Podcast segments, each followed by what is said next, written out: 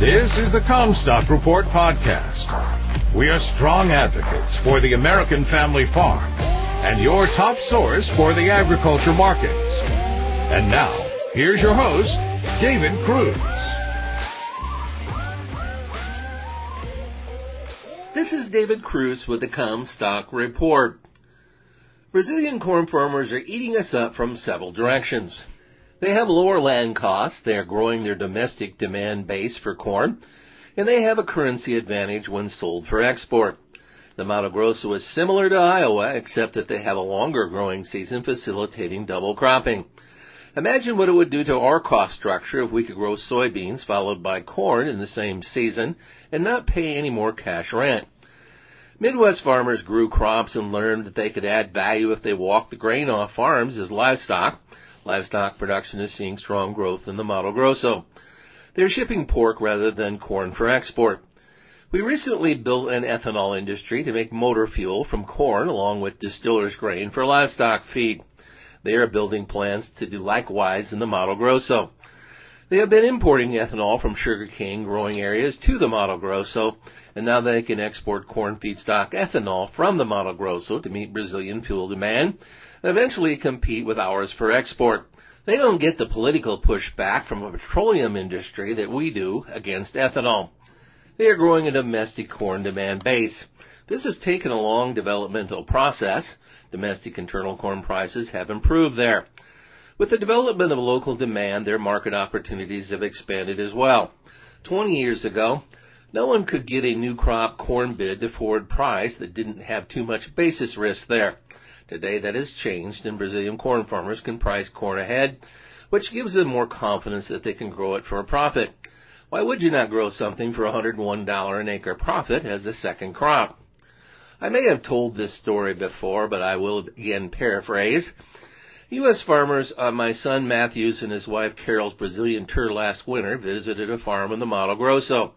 The tour asked the Brazilian farmer for his cost of production, and he at first scoffed, asking them if they wanted him to lie to them. He had visited the U.S. and asked the U.S. farmer for his cost of production and felt that he had been lied to because the numbers he was given would have resulted in a loss, and that could not be true. The tour assured him that they were accurate. We were not making any money. He could not conceive of that. 20 years ago, they did not have the corn varieties that performed well in the Brazilian climate. They have made huge strides since in corn genetics. If they are profitable, every year adds expansion, which leads to a thriving dynamic. John Deere enjoys a market growth in Brazil, where every year they need more equipment to farm more acres. The way Deere makes money here is to sell technology. Unfortunately, that technology has not made the difference in our profitability. We have the lead in technology and technology adoption, but it is not enough to overcome other impediments to our profitability or to swing competitive advantages our way. There are limits to Brazil's corn expansion. It is regional to where the season accommodates double cropping. That doesn't include northeast Brazil. One other advantage that they have is that they get enough rain in the Mato Grosso that they do not need irrigation, but the soils drain well enough to limit the need for tiling. Here in the United States, it takes irrigation to grow a corn crop in the plains and field tile to grow corn in Iowa. Both add to our land cost. There is some double cropping of soybeans behind wheat limited by region in the U.S.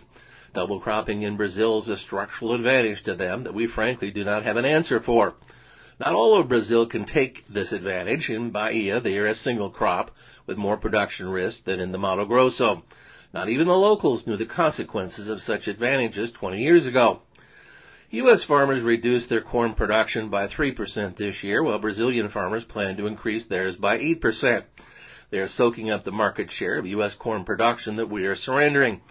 Ukraine and Russia are doing likewise. Was it not for our farm subsidy payments, we'd be growing a lot less corn. While we see their weak currency as a subsidy, ours are paid in cash from USDA. I asked my daughter-in-law if they received any subsidies for their farm, and she answered an emphatic no. You do not need subsidies if you're making money. I think that U.S. taxpayers are growing tired of paying us to grow corn, and we need to find a way to grow it for the market again. We will look at how currency valuation impacts Brazil and U.S. corn export market competitiveness in the next segment of our special report Plan C tomorrow. You've been listening to the CommStock Report. For more information on marketing opportunities, contact us at CommStock.com or call us at 712-227-1110. For a more complete version of the CommStock Report with hedging strategies and trade recommendations, subscribe on our website at CommStock.com. Or reach out to one of our risk management specialists about how we can help you protect your profits.